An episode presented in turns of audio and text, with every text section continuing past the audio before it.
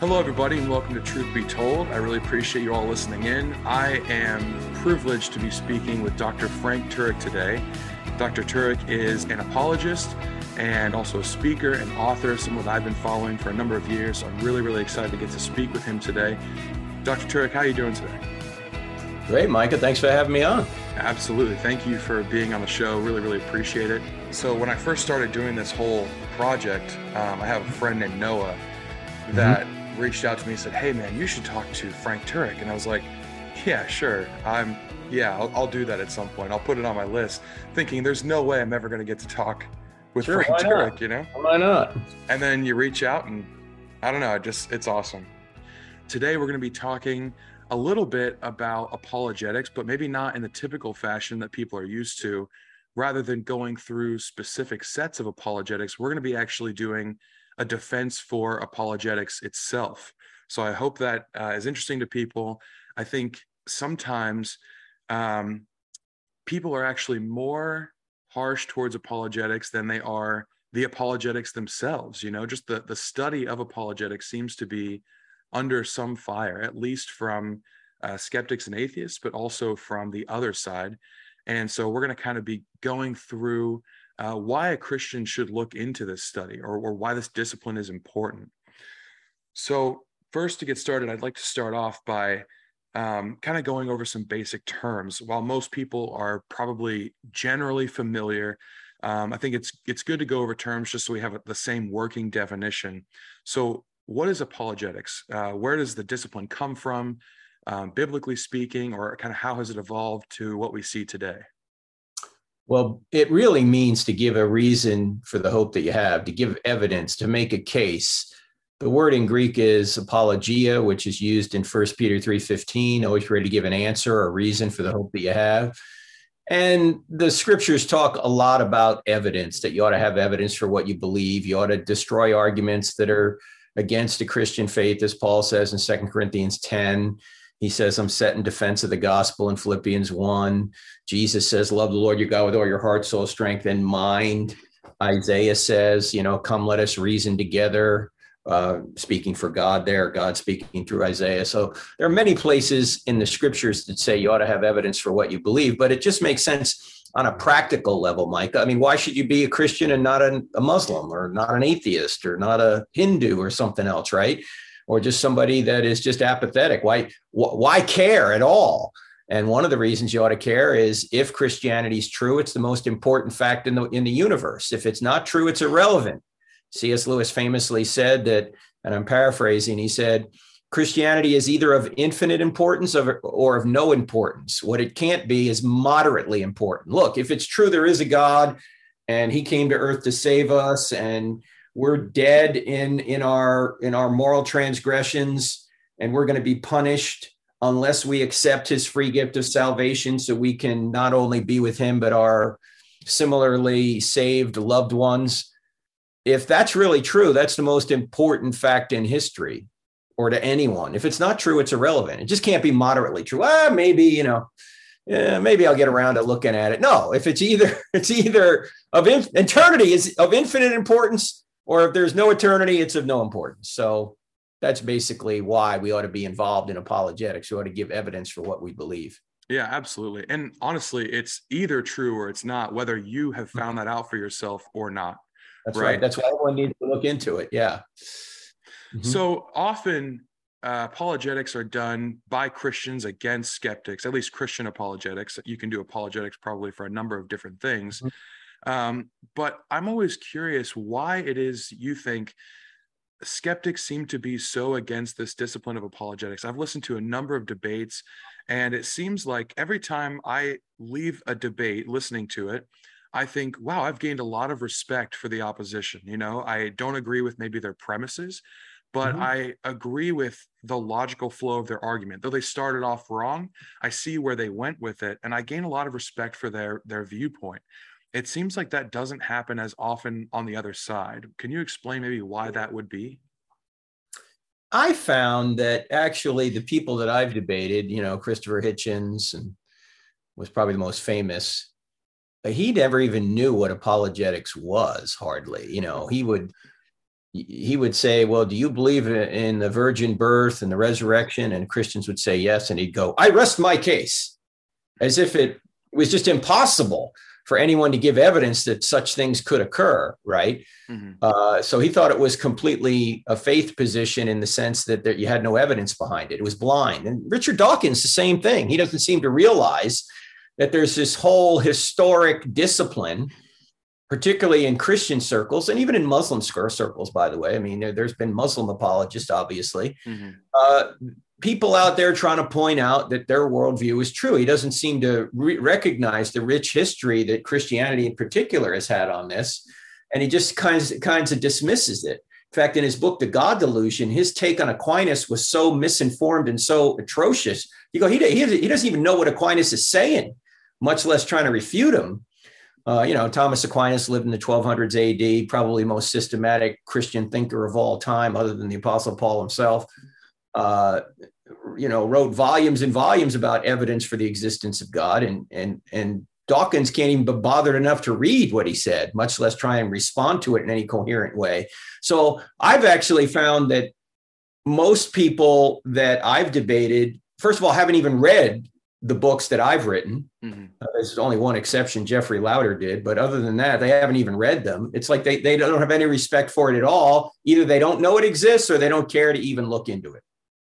But to not even, yeah, to not even read and then have a debate on on what your opponent thinks is is is the height of disrespect and the and the height of uh, I think also arrogance and um, I guess it's a lack of curiosity. I mean, mm-hmm. why would you debate somebody on a topic without knowing what their position is? Right. Why they hold it. You know, I don't really debate people that haven't written anything because I want to know what they believe before I debate them. I want I want to know their position. Uh, so it, it seems odd to me that atheists, if they're going to debate the existence of God, they ought to at least know what their opponent means and what and, and why he holds that position. Yeah, so it seems like they're so uh, just opposed to the theology that they don't even bother to get into the apologetics itself because there's such a, a disdain for maybe the people or um, the theology or even maybe the history that they deem as Christian history, where certain atrocities were done under Christian banners, you know, and they say, okay, well, evil came from Christian people, so I just won't listen to it.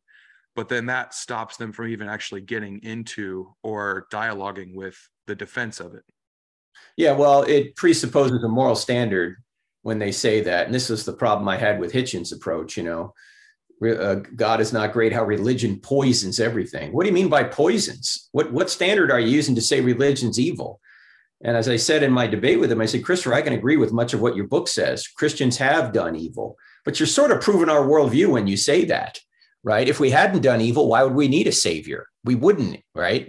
The only reason we need a savior is because we are fallen creatures. And in your worldview, atheism, there's no standard by which to judge anything good or bad, right or wrong, just or unjust. It's just your opinion.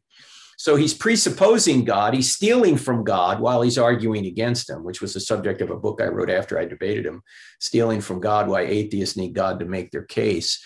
So uh, and I, I, think there's something else going on here, Micah. This is why I normally ask atheists this question. And the question is if Christianity were true, would you become a Christian? And uh, most of the time, the answer is no, or there's a long hesitation because it's not really a head problem they have with Christianity. It's a heart problem. They don't want it to be true. They don't want there to be a God. Why? Because they want to be God of their own lives. And if God exists, it's going to get in the way of what they want to do. They don't want they don't want moral accountability. They want to do their own thing. And many atheists have admitted this. I mean, Thomas Nagel, a very famous philosophical atheist from NYU, said, It's not just that I don't believe in God. He said, I don't want there to be a God. I don't want the universe to be that way. He said, One of the biggest problems I have is some of the most intelligent people I know are religious believers. He says, But I have a cosmic authority problem. I don't want God to exist. And he says, I think Hitchens and, and Dawkins, he wrote that when Hitchens was still alive, have the same problem. They don't want it to be true. Now, wanting or not wanting something to be true isn't an argument for or against it. I'm just right. pointing out that sometimes the motivation that people have can tell you how curious they are about a particular topic. And uh, if you don't want Christianity to be true, in fact, Christopher Hitchens called himself an anti theist, not an atheist, anti. He doesn't want God to exist, right? So he's not really open to evidence for God. He just wants to shut all that talk down. And that's what I'm amazed by every time I listen to these debates is it seems as if the Christian is willing to strip away their desire for God to be true, right? I mean, I wish God were true and I believe that God is is real, but I'm willing to strip away so much of what I believe to get down to just the logical argumentation for it, you know, set aside my bias and it doesn't really seem like it you know, the same grace is given on the other side. So it's kind of it can be frustrating to listen to those debates but again sometimes i think it's worth it because i actually come away at least thinking okay i know maybe how to approach someone who believes something like that or i mm-hmm. understand mm-hmm. their argumentation a little bit better so mm-hmm. i still think beneficial but so aside from skeptics and atheists then um, a lot of the most vehement people against apologetics are actually Christians themselves, and they'll cite things like, well, you can't argue someone into the kingdom. Apologetics is a man-made discipline. You know, it's it goes back to the Greeks and the Romans, and it's more of a pagan thought process, or even just it doesn't really work. There's no proof that it works. So, have you come across any of these arguments in uh, your interactions with people as an apologist, and how do you respond? You know, when people give you arguments that they ought not be using arguments, you might want to stop them and say, wait a minute, you're using arguments to say I ought not be using arguments? That seems to be a self defeating position to me, which it is. Uh, secondly, uh, as I already mentioned, there, there, there are uh, commands in the Bible to use arguments to get evidence, to get reasons for the hope that you have. Thirdly, even Jesus himself, Jesus himself is an evidentialist. Do you remember when uh, John the Baptist has been imprisoned by Herod and he's having doubts in prison and he sends an emissary to Jesus and he says to Jesus, Hey, are you really the Messiah or should we look for somebody else? And what does Jesus say? Well, he, he says, You go tell John to stop asking questions and just have more faith. No, he doesn't say that. What does he say? He says, Look at the signs, look at the evidence. People are healed, the, the, the, the dead are risen, you know he's basically saying, look at the evidence, and that will tell you that I am truly the Messiah. Mm-hmm. Okay. So evidence is necessary. And it is important to point out there's a distinction between belief that and belief in, right? Belief that is getting evidence that God exists, that Jesus rose from the dead, that the New Testament documents are telling us the truth. But all the belief that in the world won't get your moral transgressions forgiven. For that, you got to go from belief that to belief in or trust in right? Look, James, the half brother of Jesus, who wrote that little book in the New Testament called James. Oh, good. You're sharp today, Mike. Okay. James says even the demons believe that God exists, but they tremble, right? I mean, demons know intellectually better than we do that God exists, but they're not, they don't have their moral transgressions forgiven because they're in a realm where they've made their choice and they, they can't be redeemed, but they know intellectually better than we do mm-hmm. that God exists but they don't move from belief that to belief in. Belief that is just of the head. Mm-hmm. Belief in is not only of the head, but of the heart. And so we know this in relationships. For example, when I first met my wife 37 years ago, I got evidence that she would be a good wife, but all the evidence in the world didn't make her my wife. I had to take a step of trust in her to ask her to be my wife. And in a momentary lapse of judgment, she said yes. See, that's the difference between belief that and belief in. God isn't talking about just believe that I exist. Demons know that. Everybody intuitively knows there's some kind of creator God just by what has been made, as Paul says in Romans 1. But not everybody goes from belief that to trust in. God just doesn't want your intellectual assent. He wants you to freely have a relationship with him and accept what he's done. He wants to have a love relationship, not just an academic acquiescence relationship. Oh, yeah, this guy knows I exist. Well, big deal. Who cares? If you don't want him now, you're not going to want him in eternity. So Apologetics doesn't get you to belief in. Apologetics just gives you belief that. Okay. Just evidence that it's true. And that's important, but it doesn't take you all the way there. And to, to wrap this section up, we get verbal testimonies and written testimonies and people telling us all the time that our our books or our videos you know i have a whole team of people putting out videos um, they have helped them either become Christians or have prevented them from leaving the faith. So for people to say it doesn't work, it does actually. Now, it might not be important to everyone, but that doesn't mean it's not important to many. Mm-hmm. Yeah, that's a really good point. I think that belief in and belief that that distinction is really important because it's even i gave a message a little while ago about the difference between belief and faith which is essentially what you're talking mm-hmm. about here. And one should lead to another right? But it doesn't mean that it causes another. No um, it doesn't. It's like you could know somebody could make a good spouse but that doesn't mean you're going to ask her to marry you. Right. Right? There that's a there's a difference there. Yeah. Believe that and belief in. Yeah like stepping stones one to another but not not correlated by causation necessarily. Mm-hmm. Yeah, that's mm-hmm. a really good point. I think a lot of people, when they, I think a lot of Christians specifically, when they seem opposed to apologetics, I think they're primarily afraid, at least in my experience, they're primarily afraid of stepping outside of biblical source material, or they don't know where to look for uh, something that's accurate. You know, they don't know how to judge a source and say, okay, I've stepped outside of the Bible now, or let's say I've, I'm proving the resurrection of Christ or the existence of Christ, and I've looked at Tertullian or you know some ancient writer. I think people are often afraid of using outside sources. Would you have any advice for those people? Yeah, the problem is is that Paul is using outside sources when he says in Romans 1 that God's invisible qualities and divine attributes are clearly seen from what has been made, so that men are without excuse. In other words, God has written two sources of information to us. Yes, he's written the Bible, but before he wrote the Bible, he wrote the book of nature. This is called natural revelation or general revelation. Mm-hmm. And so you know there's a God before you ever pick up the scriptures. You just don't know if it's Jesus or not, right? You need the scriptures for that. You're not going to get saved without knowledge of the scriptures. You need to know that Jesus rose from the dead. Uh, however, um, you know that God exists and that He's a moral God because the moral law is written on your heart. This is all called natural theology. In fact, when people say, tell, ask me, you know, how do you know that God exists? I said, I know, I know God by His effects because I'm reasoning from effect back to cause. Mm-hmm. So if creation is an effect, and it is, I'm reasoning back to a cause, a creator. If design is an effect, and it is, I'm reasoning back to a cause, a designer. If there's a moral law written on my heart that tells me ultimate right and wrong, if that's an effect, and it is, I'm reasoning back to a moral law giver. If I have the capacity to know certain things outside of my skull, to draw true conclusions about the real world out there, in other words, I have a mind that can reason, and there are these laws of logic out there. Then I'm reasoning back to the to that's the effect. I'm reasoning back to a cause, a great mind. In fact, our minds are made in the image of the great mind. That's why we can know things outside of our skulls.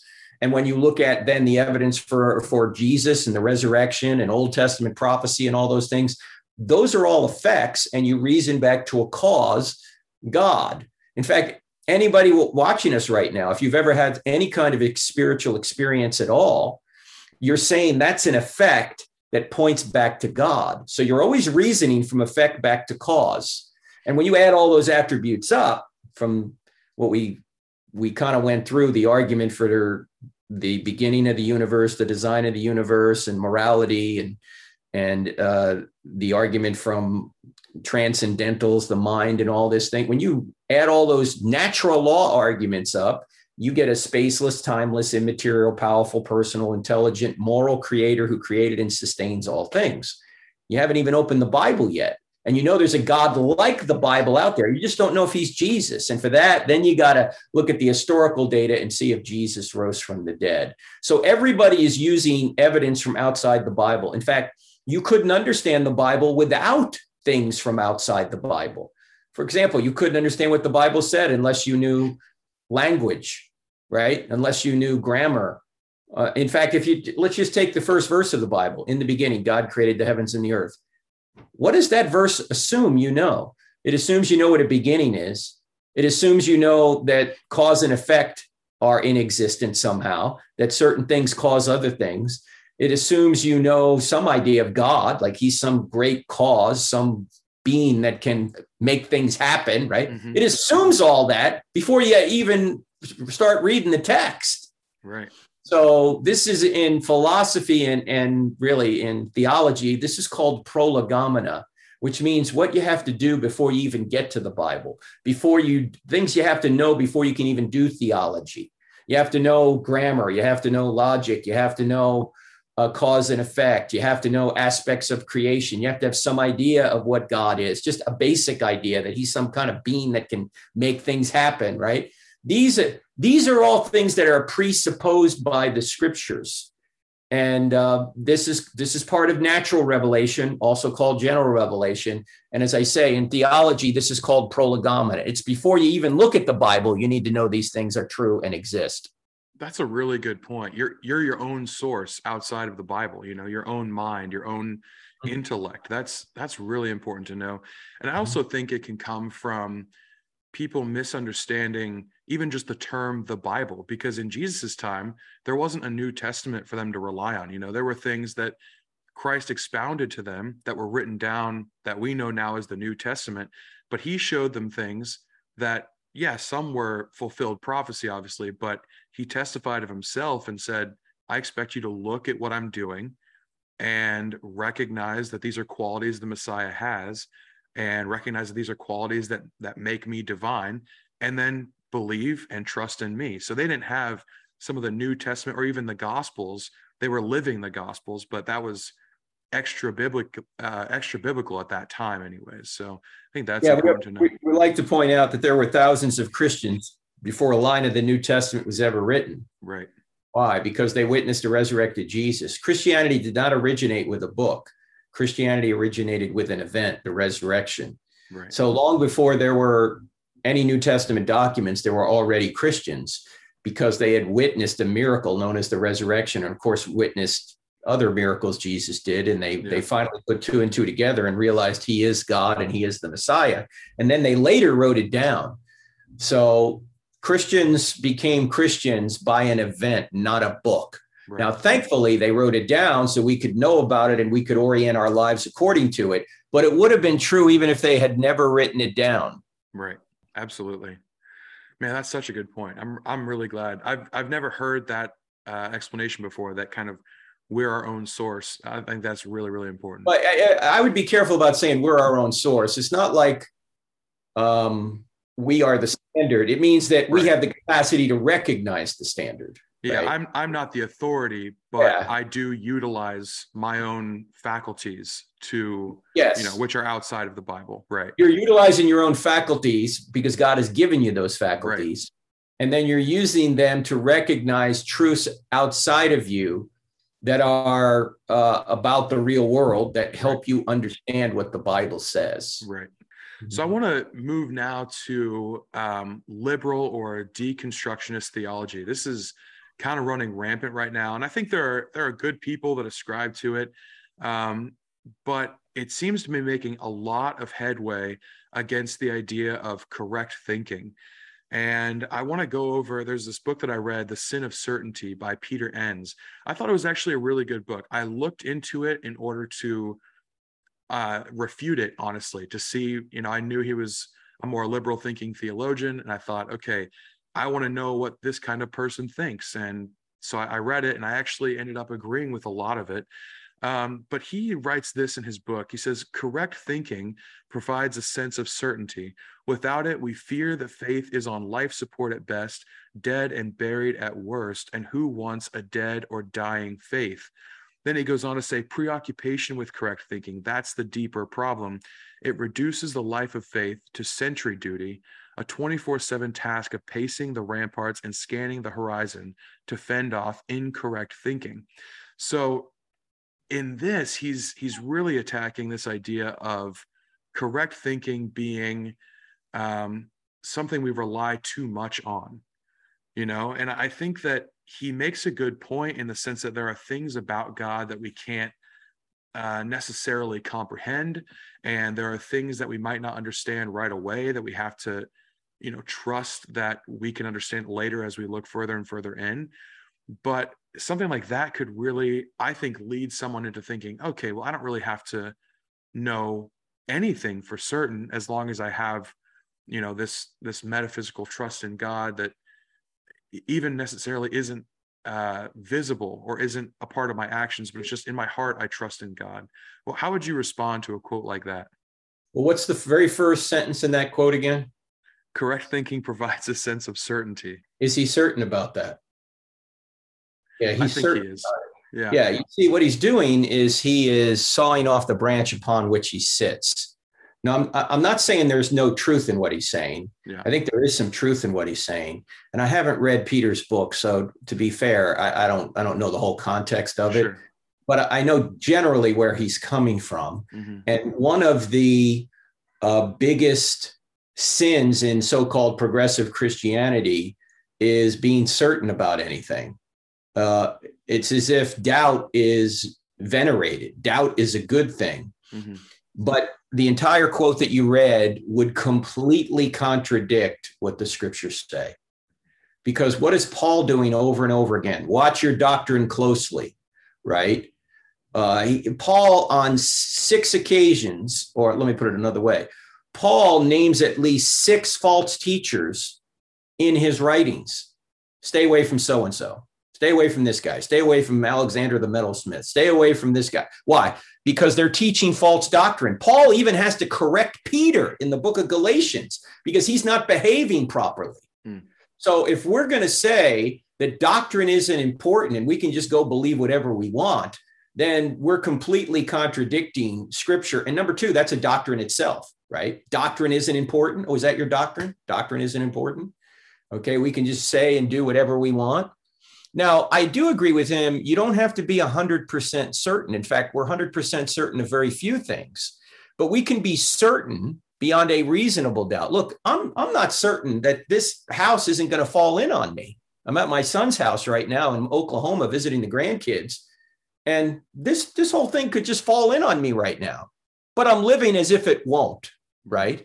You're not certain when you get in the car, you're going to make it home or make it to your destination you're not certain when you go through a green light somebody isn't going to run it on the other way and you know t-bone you. You're not certain but you live life knowing i'm probably i probably i'm certain beyond a reasonable doubt not beyond all doubt Mhm. right?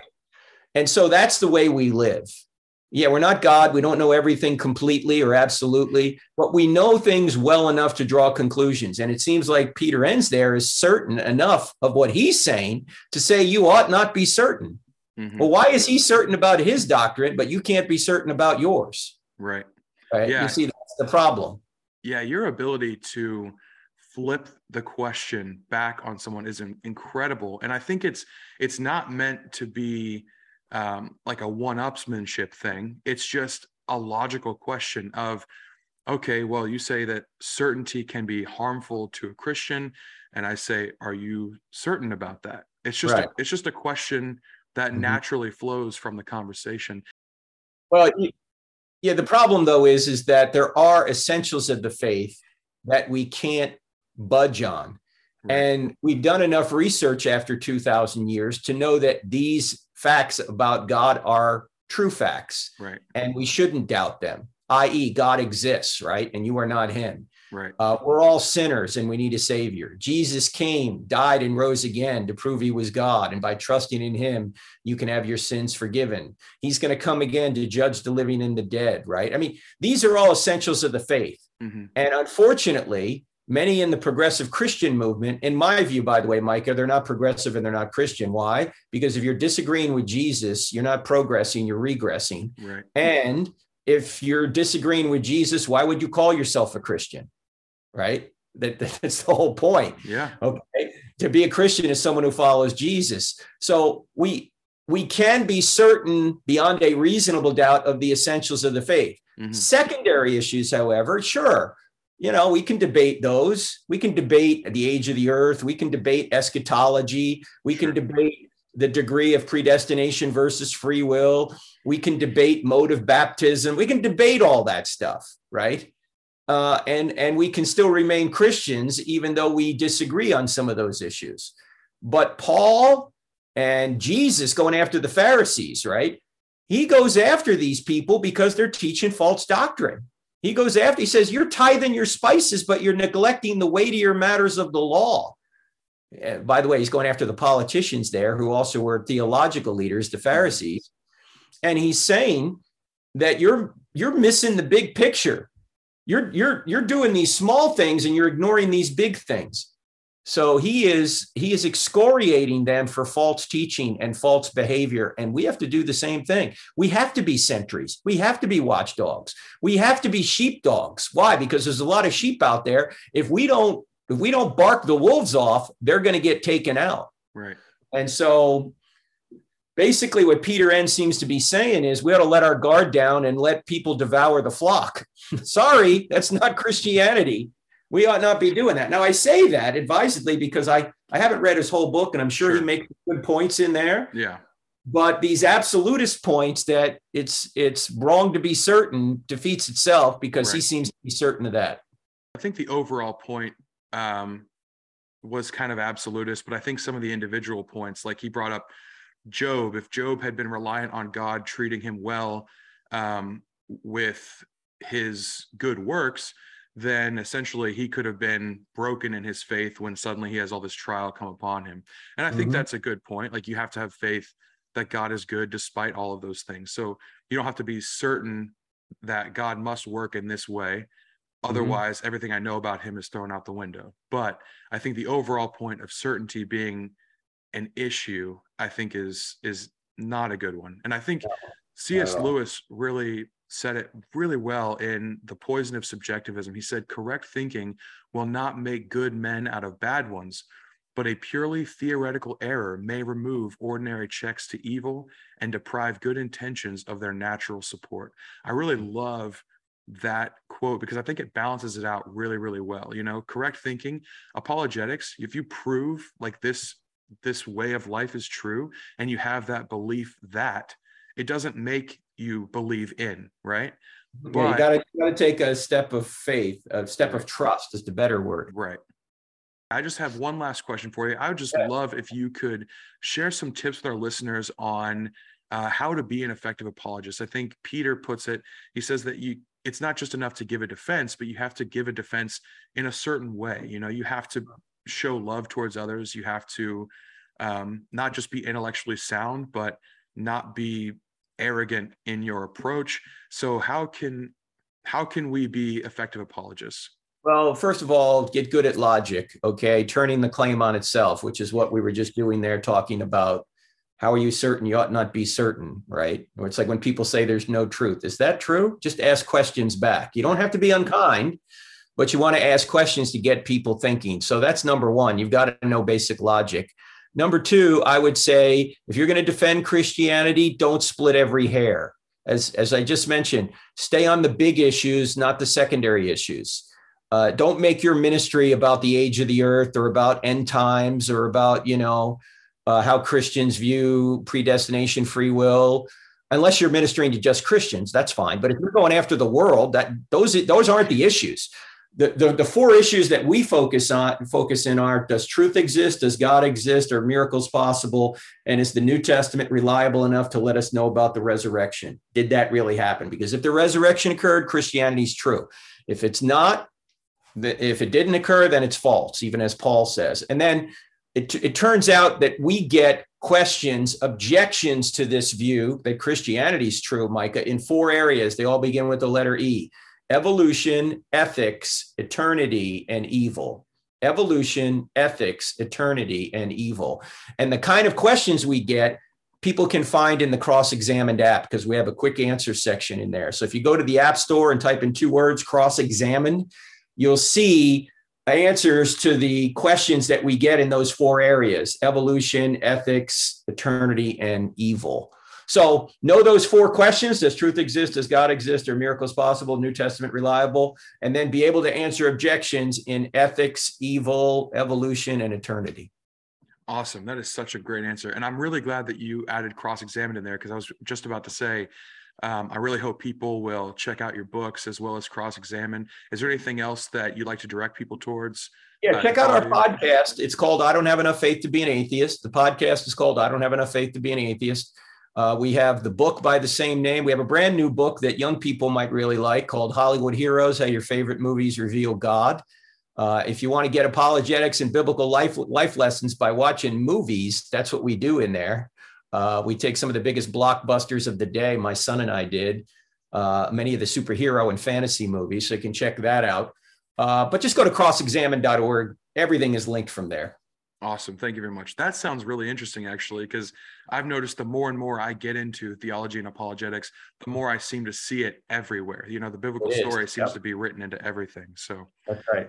Well, Dr. Turek, thank you so much for coming on the show. It has been incredible. I've really enjoyed our conversation, and uh, it just means a lot that you take the time to be with us here. Thank you, Micah. Thank you for having me on. God bless. Absolutely. You too. And thank you all for listening. Really do appreciate it. Until next time, keep on reading your Bibles, keep on thinking critically about them, and keep on applying the truths that we learn here to your lives. Thanks, everyone.